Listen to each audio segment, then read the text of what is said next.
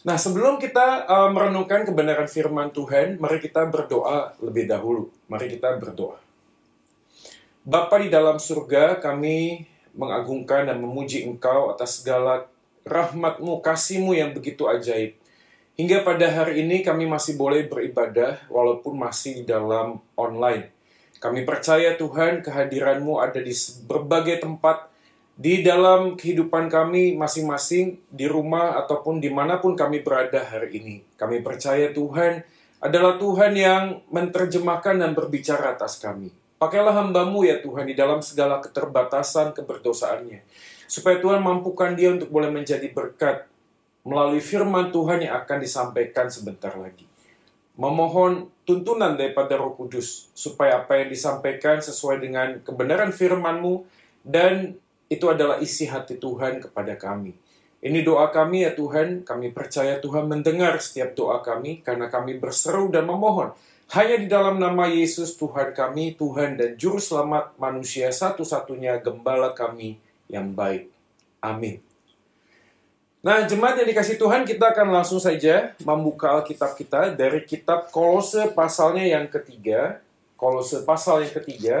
Kita akan membaca mulai ayatnya yang ke 12 sampai ayatnya yang ke-14. Saya akan bacakan bagi Bapak Ibu dan jemaat sekalian. Demikianlah firman Tuhan.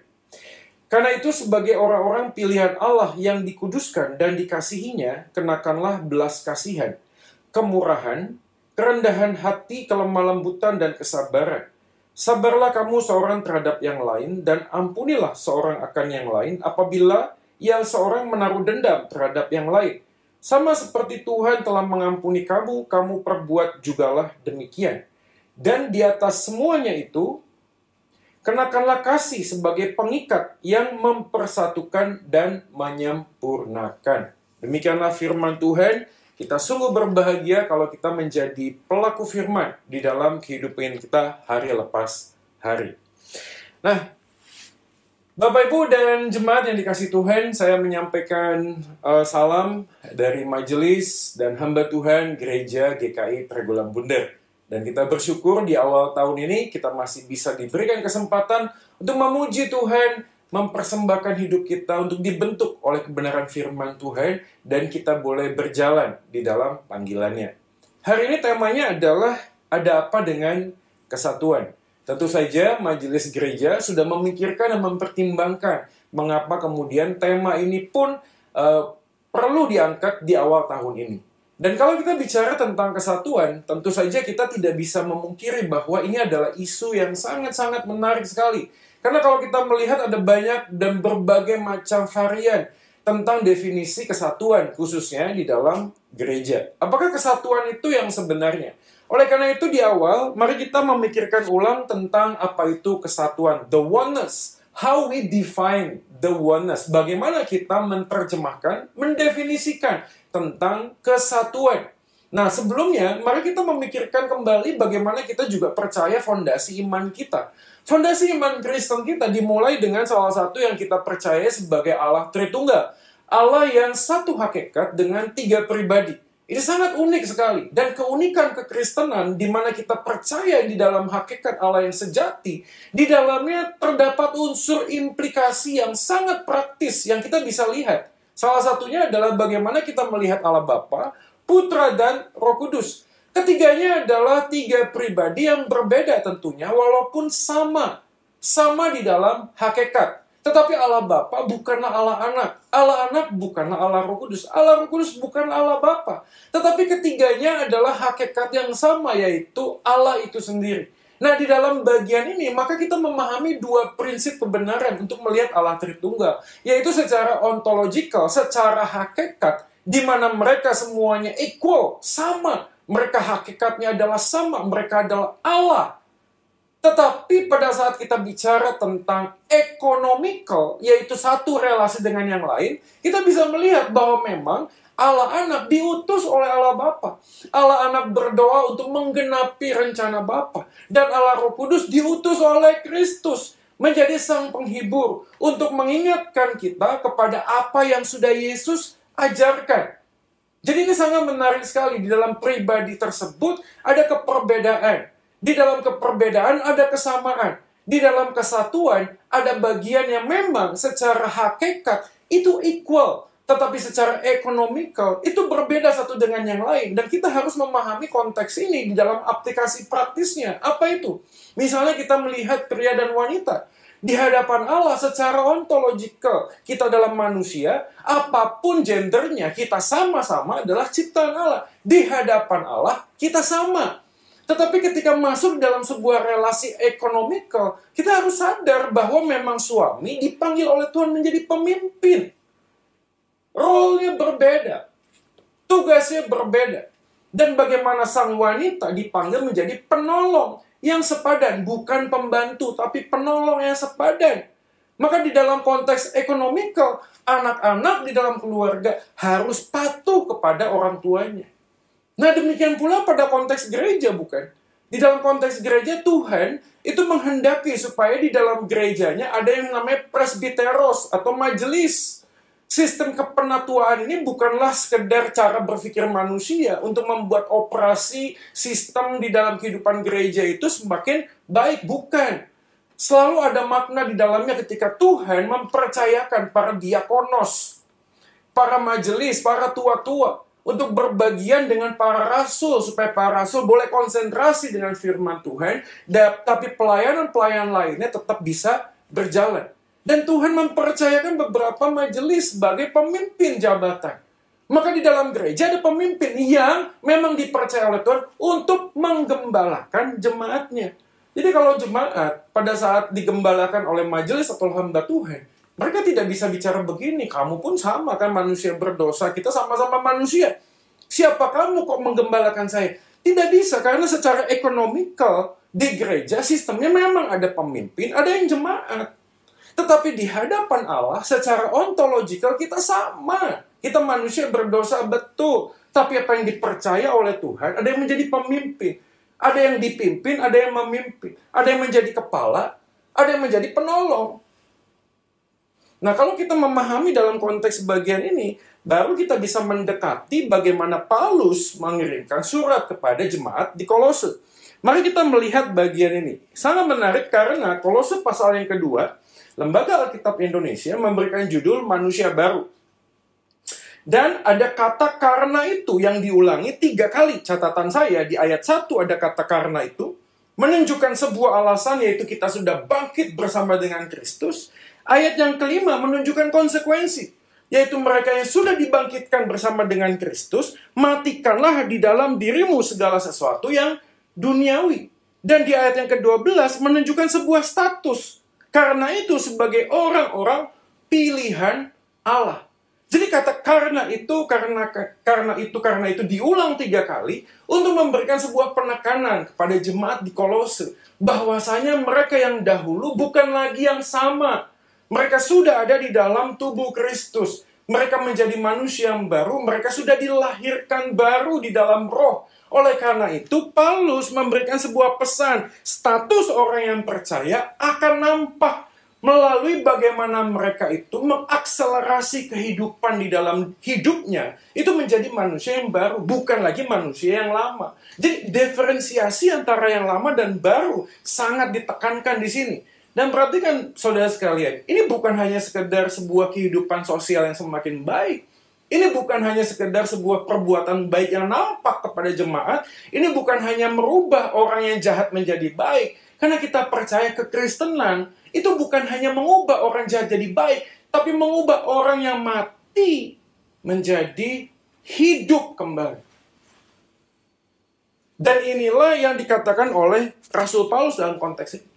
Kalau kita mendekati lebih cermat dalam konteks ini, ayat yang ke-12 dikatakan, karena itu sebagai orang-orang pilihan Allah yang dikuduskan dan dikasihi, kenakanlah belas kasihan dan seterusnya.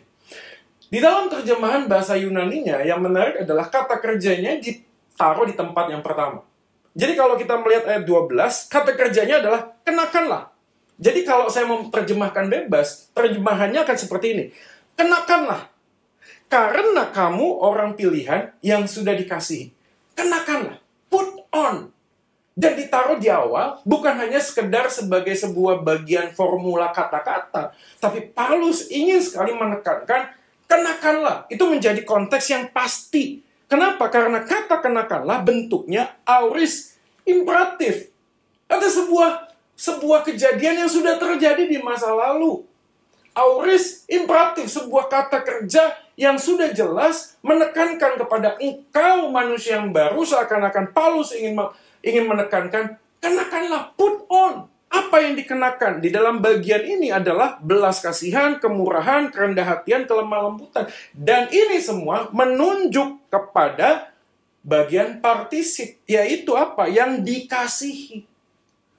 Jadi Tuhan telah mengasihi, dahulu telah mengasihi. Ini memberikan sebuah penekanan kepada kata kenakan. Dalam arti kata lain, di dalam konteks iman Kristen, kita belajar tentang bagaimana kita mengasihi lebih dahulu dimulai dengan sebuah perjumpaan pribadi dengan Tuhan.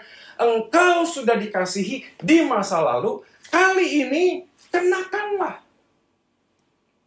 Di dalam ayat yang ke-14 ada kata mempersatukan kata kerja yang lain yang juga bentuknya present indikatif. Jadi kalau kita melihat formula kata dari 12 dan 14 ini, seakan-akan Paulus ingin menunjukkan begini, orang yang mengenakan semua perbuatan atribut-atribut ilahi yang karenanya Tuhan sudah mengasihi, Tuhan sudah mengasihi kita sehingga kita kenakan itu akan terus-menerus present. Terus-menerus belajar untuk dipersatukan, untuk bersama-sama. Jadi terlihat pesannya di dalam konteks bagian ini mempersatukan adalah sebuah bentuk proses. Sebuah bentuk perjalanan. Siapa pada waktu sebuah bentuk perjalanan yang dibutuhkan adalah bagaimana kita memahami relasi kita dengan Tuhan dan belajar menempatkan relasi kita dengan Tuhan di tengah-tengah relasi bersama-sama dengan orang yang berbeda. Economical. Berbeda. Kita harus menyadari keperbedaan ini supaya kita mengerti bagaimana konsep kesatuan yang sesungguhnya. Kesatuan bukanlah hanya sekedar supaya semuanya satu pendapat. Kesatuan bukanlah sekedar hanya satu label, satu nama gereja. Kesatuan bukan hanya sekedar tentang bicara doktrin. Kesatuan adalah bicara tentang status di dalam Kristus. Status di dalam Kristus ini selalu akan mendorong kita untuk rindu belajar hidup bersama dengan orang yang berbeda dengan kita. Jadi salah satu tanda orang yang sudah dalam Kristus adalah hidupnya tidak akan mencari zona nyaman, mencari orang yang selalu mencari sama di dalam diri kita. Ini kan menarik ya. Ada beberapa anak pemuda juga yang bertanya, Kak kalau cari pacar, kalau mau menikah, apakah mencari kesamaan yang lebih banyak itu akan menjamin bahwa relasinya akan semakin baik ke depannya. Cari kesamaan yang sama, hobi yang sama, cara tidur yang sama, makanan yang sama. Eh, kita akan repot kalau kita hanya mencari hal yang sama. Kenapa? Karena fondasi kesamaan harus didasarkan di dalam Kristus, bukan hanya di dalam ekspresinya. Apa itu? Kita sama-sama manusia berdosa. Itu poinnya, itu yang penting. Oleh karena kita sama-sama manusia yang berdosa, kita membutuhkan Kristus sebagai pemimpin, sebagai fokus kehidupan di dalam berelasi. Betul nggak? Kesamaan itu tidak bisa tidak. Kalau kita tahu kita sama-sama orang berdosa, kalau kita tahu kita sama-sama menuju kepada Kristus, maka hal-hal yang lain seperti hobi yang berbeda, cara makan yang berbeda, selalu akan ada proses mempersatukan selalu akan ada proses kerinduan untuk terus belajar bagaimana saya bisa hidup bersatu bersama dengan pasangan. Saya pernah gunakan gambaran ini ya. Saudara sekalian, Marilyn Monroe pernah uh, menjual sebuah baju harganya 4,8 juta US dollar. Mahal sekali. Kalau kita melihat secara baju, ongkos uh, produksinya nggak mungkin sampai 4,8 juta. Artinya baju itu menjadi mahal karena ada Marilyn Monroe-nya. Sama seperti sebuah bola McFarlane 3 juta US dollar. Apakah ongkos produksi sebuah bola sampai segitu? Tidak mungkin. Bola itu menjadi sangat mahal bukan karena bolanya tapi karena ada nama McFarlane. Demikian juga dengan rambutnya Elvis Presley. Ya saya tidak tahu apakah jemaat mengenal siapa Elvis Presley seorang penyanyi yang sangat terkenal pada zamannya. Ya ini bukan menunjukkan usia saya juga ya, saya masih muda. Tapi Elvis Presley seorang legend. Rambutnya itu dibeli sama orang puluhan juta. Apakah rambut dia dengan rambut saya itu lebih mahal rambut dia? Tidak sama saja rambut kok. Ya mungkin salonnya atau mungkin shampoo-nya yang berbeda, tapi sama-sama rambut. Rambut itu menjadi mahal karena Elvisnya.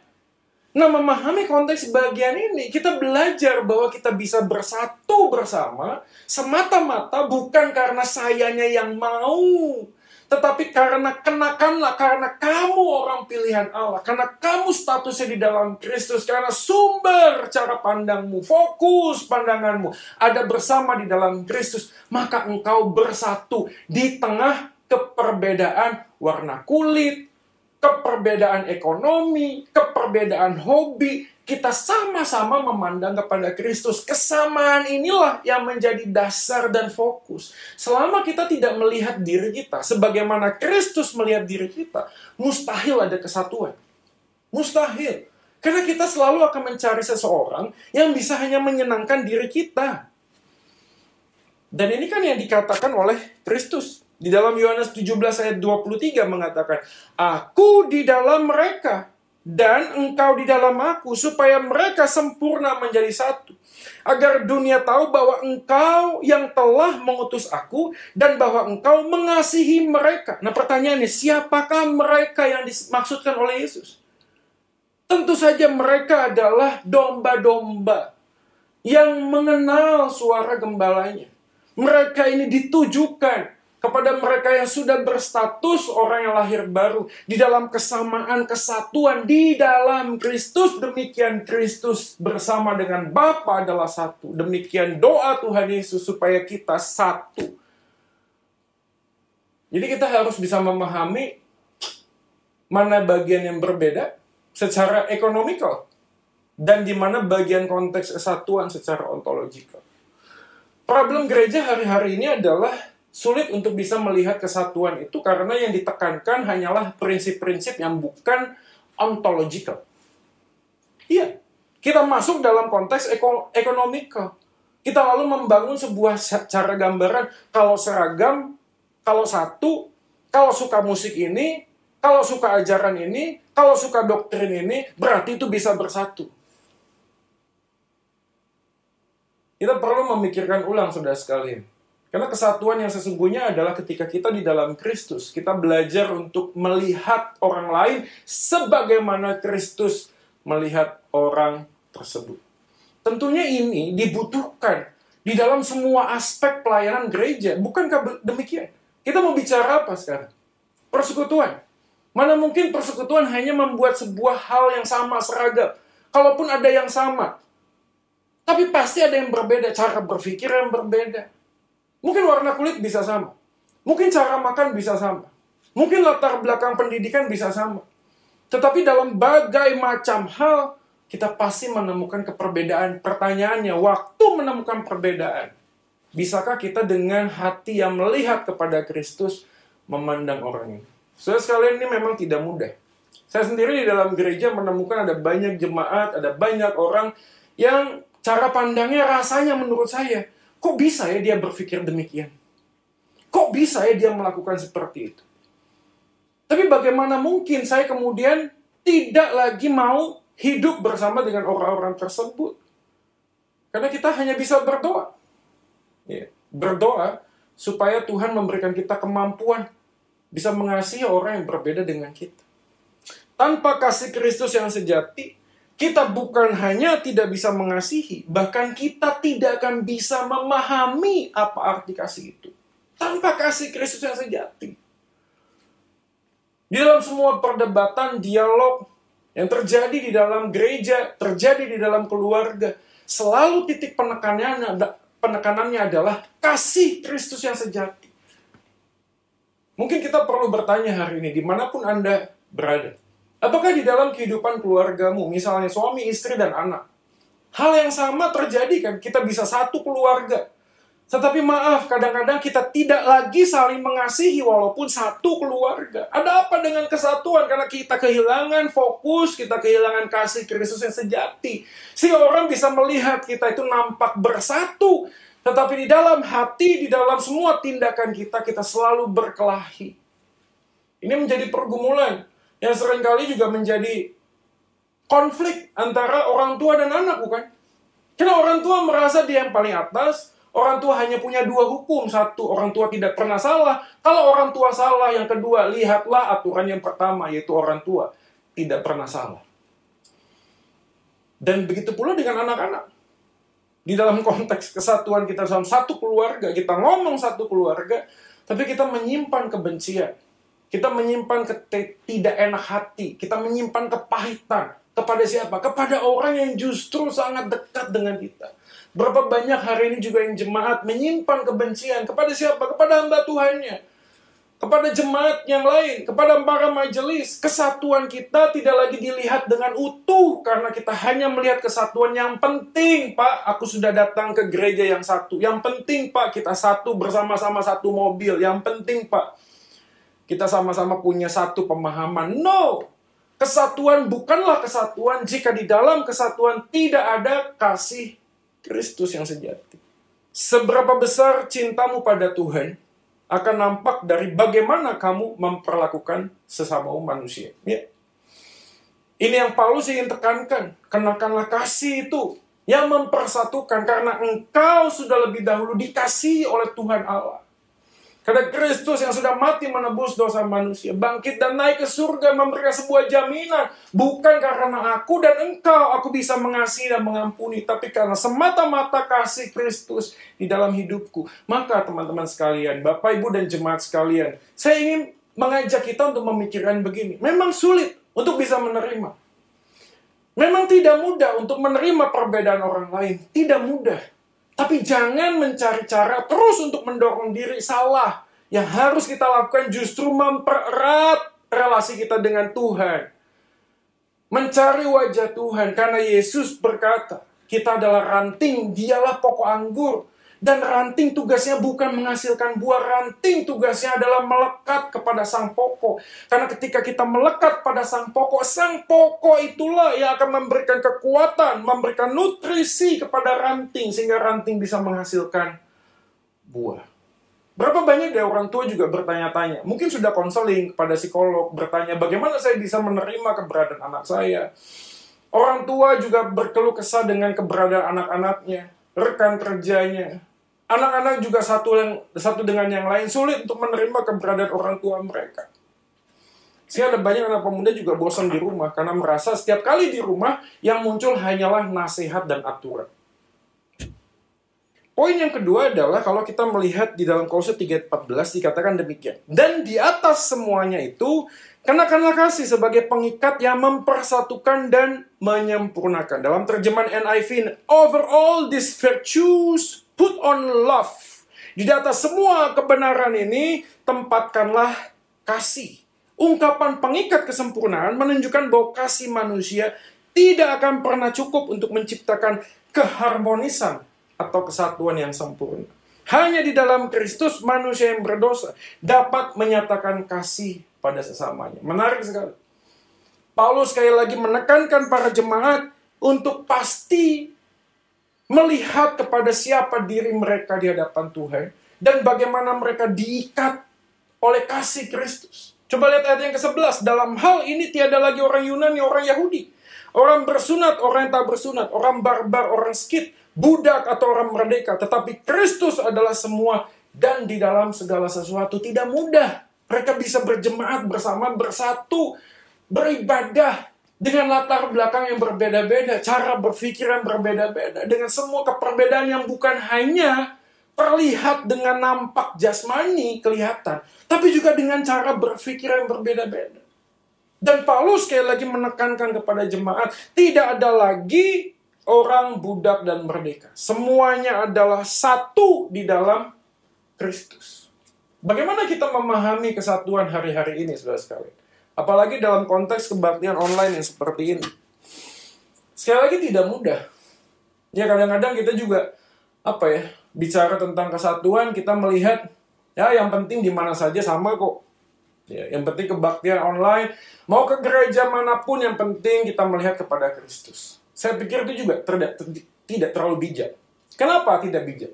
Karena kita sulit memahami bahwa satu gereja, kita hadir di dalam kesatuan di dalam gereja, itu pun bukanlah kebetulan. Kehadiran kita bukan hanya sekedar mencari apa yang aku suka kan. Kalau apa yang aku suka, buntut-buntutnya akan seperti itu. Kalau nggak suka pembicaranya, kalau nggak suka khotbahnya, kalau nggak suka ini, ganti channel saja. Kenapa? Karena selalu anthropocentrism. Manusia center. Selalu melihat kepada apa yang aku suka. Dan perhatikan, begitu melihat apa yang aku suka, Anda tidak akan pernah bisa memahami tentang kasih. Karena kasih bukanlah kasih jika masih berfokus pada diri. Maka kasih yang mempersatukan pasti memerlukan penyangkalan diri. Bapak, Ibu, dan jemaat sekalian, hari-hari yang sulit di pandemi ini, kita diajar oleh Tuhan untuk bicara tentang kesatuan yang penuh dengan kasih. Apalah artinya sebuah kesatuan kalau tidak ada kasih di dalamnya? Maka kasih membutuhkan penyangkalan diri. Ketika kita belajar penyangkalan diri, pada saat itulah kita belajar bahwa penyangkalan diri pasti menuntut pengorbanan. Maka pada waktu kita belajar untuk berkorban, di sanalah kita melihat teladan Kristus. Bapak, Ibu, dan jemaat yang dikasih oleh Tuhan. Ada banyak jemaat kita, ada banyak saudara kita yang mungkin hari ini kehilangan pekerjaan. Hari ini sulit untuk mendapatkan makanan. Ayo, kita sebagai satu di dalam Kristus akan nampak bukan hanya kita sama-sama satu gereja GKA Gloria, bukan hanya sama-sama GKI Pregolan, bukan hanya sama-sama gereja Reform, bukan hanya sama-sama gereja Kalam Kudus. No, kita adalah satu tubuh Kristus dan kesatuan tubuh Kristus bukan hanya dinyatakan dengan satu liturgi, bukan. Bukan hanya dinama, di, dilihat dengan satu doktrin tertentu, bukan. Tetapi yang nyata adalah ketika kita satu dengan yang lain, saling mengasihi. Karena tanpa kasih, kesatuan tak akan pernah ada artinya. Dan kasih yang sejati hanya kita bisa mengerti dan kita bisa lakukan ketika kita di dalam Kristus. Saudara yang dikasih oleh Tuhan, kita sebagai ya melayani di penginjilan pada waktu sebelum pandemi, kita pergi ke sebuah tempat di kota-kota yang lain, kita berjumpa dengan orang-orang yang berbeda warna kulit, cara berbicara yang berbeda. Bahkan kadang-kadang saya harus mengakui, saya harus duduk bersama dengan orang maaf yang mungkin hidung saya pun tidak biasa untuk menciumnya. Tapi di sanalah saya melihat keindahan kasih Kristus. Apa itu? Ketika saya belajar keluar dari zona nyaman saya. Belajar untuk menyangkal diri. Tidak hanya mencari apa yang aku suka. Tapi aku mencari apa yang Kristus suka. Dan pada waktu aku mencari apa yang Kristus suka. Dia menginginkan kita ini satu. Dan saling mengasihi. Kesatuan tanpa kasih. Ibarat makanan yang indah dilihat. Tapi nggak dapat dimakan Apalah artinya? Saya punya pengalaman waktu itu dengan anak saya yang kedua. Dia membeli cotton candy. Gula-gula kapas yang dibentuk. Sangat baik, sangat indah sekali. Ke mana-mana dia pegang. Ya, ke mana-mana dia pegang. Sampai setelah sekian lama, makanan itu semakin mengerut. Lalu saya bilang, katakan, ayo kita makan. Walaupun dia merasa sayang ya kalau dimakan. Tapi itu makanan. Makanan bukan hanya untuk sekedar enak dilihat tapi makanan hanya memberi kepuasan kalau dimakan. Demikian pula dengan gereja hari ini.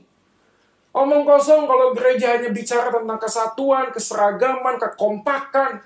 Tapi di dalam satu bagian tempat, satu dengan yang lainnya, kita tidak saling mengenal, kita tidak saling mengasihi. Saudara sekalian, saya pernah punya pengalaman satu orang Ibu yang mengatakan, sudah bertahun-tahun saya ikut paduan suara bersama dengan ibu yang satu suara dengan saya selalu latihan di sebelah saya. Dan ketika kita masuk dalam konteks pemuritan, ibu ini baru sadar bahwa ibu yang sebelahnya ini mengalami kesulitan kehidupan, tidak lagi punya suami. Bagaimana mungkin orang yang bersama-sama memuji Tuhan dalam satu tim paduan suara, tapi hanya melihat pelayanan sebagai sebuah bentuk wadah bersatu. Tapi tidak ada lagi kasih satu dengan yang lain. Saya tidak katakan bahwa kita semuanya harus demikian. Tidak mungkin karena dalam konteks komunitas kita punya layer. Tidak mungkin kita mengasihi sesama manusia dengan esensi yang sama, tapi juga dengan cara yang sama nggak mungkin. Saya kalau mengasihi istri saya, lalu saya dengan cara yang sama mengasihi istri orang lain, saya bisa dimarahin sama istri saya. Nggak mungkin, tapi bukan berarti saya tidak mengasihi orang lain. Tapi bagaimanapun kita ditempatkan dalam sebuah layer komunitas yang memang berbeda-beda.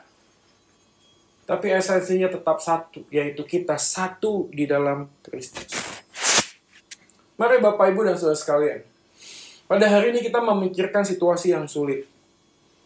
Kita bersama-sama menjadi gereja yang sehat, tidak hanya sekedar kompak, tidak hanya sekedar punya hobi yang sama, tidak hanya sekedar punya satu doktrin yang sama, tetapi yang kita ingin dan Tuhan inginkan adalah di dalam semua keperbedaan apa pun, kita tetap belajar mengasihi. Sudah sekalian tahukah Anda, mengasihi orang yang sama dengan kita itu lebih mudah dengan mengasihi orang yang berbeda dengan kita. Betul. Maka Alkitab pernah mengatakan, jika engkau mengasihi orang yang mengasihi kamu, apalah upahmu? Kasihilah musuhmu.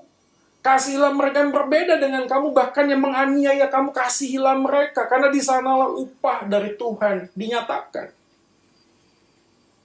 Dan hari ini, ayo, saudara sekalian, setelah Anda menonton video ini, memandang kepada Kristus yang sudah mati di atas kayu salib buat kita. Belajar satu step langkah awal. Apa itu? Tak mungkin ada kesatuan kalau tidak ada pengampunan. Tak mungkin ada kesatuan kalau tidak ada kasih yang melepaskan pengampunan. Barna Group membuat sebuah survei. 76% ada orang yang menyatakan kasih tanpa syarat kepada orang lain. Sangat baik. 55% ada orang yang mengaku menerima kasih yang tanpa syarat itu. Tapi 38% ada orang yang masih belum menerima pengampunan yang tanpa syarat. Bahkan 27% diidentifikasi seseorang yang sulit dan bahkan tidak mau melepaskan pengampunan. Dalam konteks yang bagian ini kita punya PR besar Bapak Ibu dan jemaat. Kita punya PR besar. Kita tidak lihat dunia ini. Coba kita lihat di mana kita berada hari ini. Coba kita pahami apakah kita bersatu bersama. Bersama dengan keluarga kita. Di dalamnya ada pengampunan. Sudah sekalian konselor, konselor dan survei-survei yang ada menjelaskan kok. Ketika pandemi terjadi ada banyak goncangan di dalam keluarga. Kenapa? Karena orang tua kemudian melihat bahwa keberadaan anaknya seperti itu tidak bisa diterima. Anak-anak mulai bosan di rumah lalu melihat interaksi dengan orang tua pun tidak menyenangkan. Bahkan ada banyak konflik, saling menyalahkan satu dengan yang lain, saling berteriak satu dengan yang lain karena memang kondisi yang sulit saat ini. Tapi apakah kita akan membiarkan kondisi seperti ini, saudara sekalian? Tentu saja tidak. Hari ini firman Tuhan mengatakan untuk apa bersatu kalau tidak ada kasih? Maka kalau Tuhan mempersatukan di dalamnya, ayo kita meminta pertolongan dari Kristus, memberikan kekuatan kepada kita untuk melepaskan pengampunan. Kita bicara tentang kasih yang sejati. Kasih yang daripada Kalvari. Yang membebaskan hati kita. Memberikan kita kemampuan untuk kita bisa belajar mengampuni. Saudara yang dikasih oleh Tuhan, orang yang semakin dekat orang yang berpotensi semakin punya konflik. Tentu saja kita tahu. Tapi orang yang semakin dekat dan berpotensi punya konflik, justru di dalamlah kita harus menemukan pengampunan yang sejati. Karena orang yang dipercaya hadir di tengah-tengah di sekeliling kita adalah orang di mana kita boleh belajar bersama-sama untuk menyatakan kasih Tuhan. Sehingga pada waktu kita belajar, ada apa dengan kesatuan? Kesatuan hari-hari ini. Kehilangan esensinya. Kesatuan hari-hari ini kehilangan dasar dan fokusnya, yaitu kasih itu sendiri. Dan kalau kita sudah mendengarkan firman Tuhan pada hari ini, alangkah baiknya kita bisa menyatakan kasih kita. Ayo, anak-anak datang kepada orang tua. Katakanlah maaf kepada papa dan mama. Papa mama jangan menjadi orang yang menempatkan harga diri kita terlalu tinggi. Kita bisa katakan kepada anak kita, maafkan papa, maafkan mama. Doakan papa dan mama. Itu yang selalu saya katakan kepada anak saya, ingatkan Karena problem terbesar pengkhotbah hamba Tuhan pendeta adalah ketika khotbah yang disampaikan itu justru dikritik oleh siapa? Oleh orang-orang yang terdekat. Sama seperti saya pada waktu ini.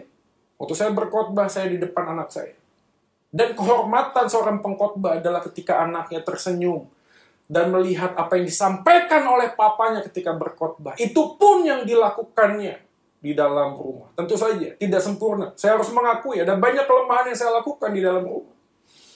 Tapi saya tidak mau berhenti dan membiarkan si iblis mengambil alih kendali dalam rumah tangga kami. Kita pegangan tangan, kita menangis, kita bercucuran air mata. Kita meminta pengampunan sambil saling mengampuni satu dengan yang lain. Apakah terjadi lagi? Ya. Tapi begitulah yang dikatakan di dalam Kristus. Bahwa kita yang ada di dalam Kristus terus dikuduskan, terus dibentuk, terus diperlengkapi. Maka sekali lagi kasih bukanlah kasih kalau masih berorientasi pada diri. Tapi kasih yang sejati adalah belajar menyangkal diri. Untuk menempatkan kepentingan Kristus di atas segalanya dikatakan bahwa pengampunan ibarat obat yang pahit jika dimakan. Tapi obat yang pahit itu memberikan kesembuhan batin kita. Sudah yang dikasih oleh Tuhan siapa pun yang mendengarkan video ini. Kalau Anda masih menyimpan kebencian, kepahitan, walaupun Anda hidup bersatu bersama di dalam satu jemaat gereja, di dalam satu keluarga, tidak akan ada artinya. Kebencian, kepahitan itu akan terus menggerogoti hati dan pikiranmu dan satu-satunya cara adalah membereskan datang kepada orang itu, meminta kepada Kristus hati yang mengampuni. Dan ampunilah mereka yang bersalah kepadamu. Oh mungkin Anda berkata demikian, tapi Pak dia tidak mau menerima pengampunan yang aku berikan. Itu bukan urusanmu. Bagian kita adalah menyampaikan apa yang menjadi pergumulan kita dengan orang itu. Katakan maaf. Katakan ingatkan saya. Karena mungkin saja itu bisa berulang lagi.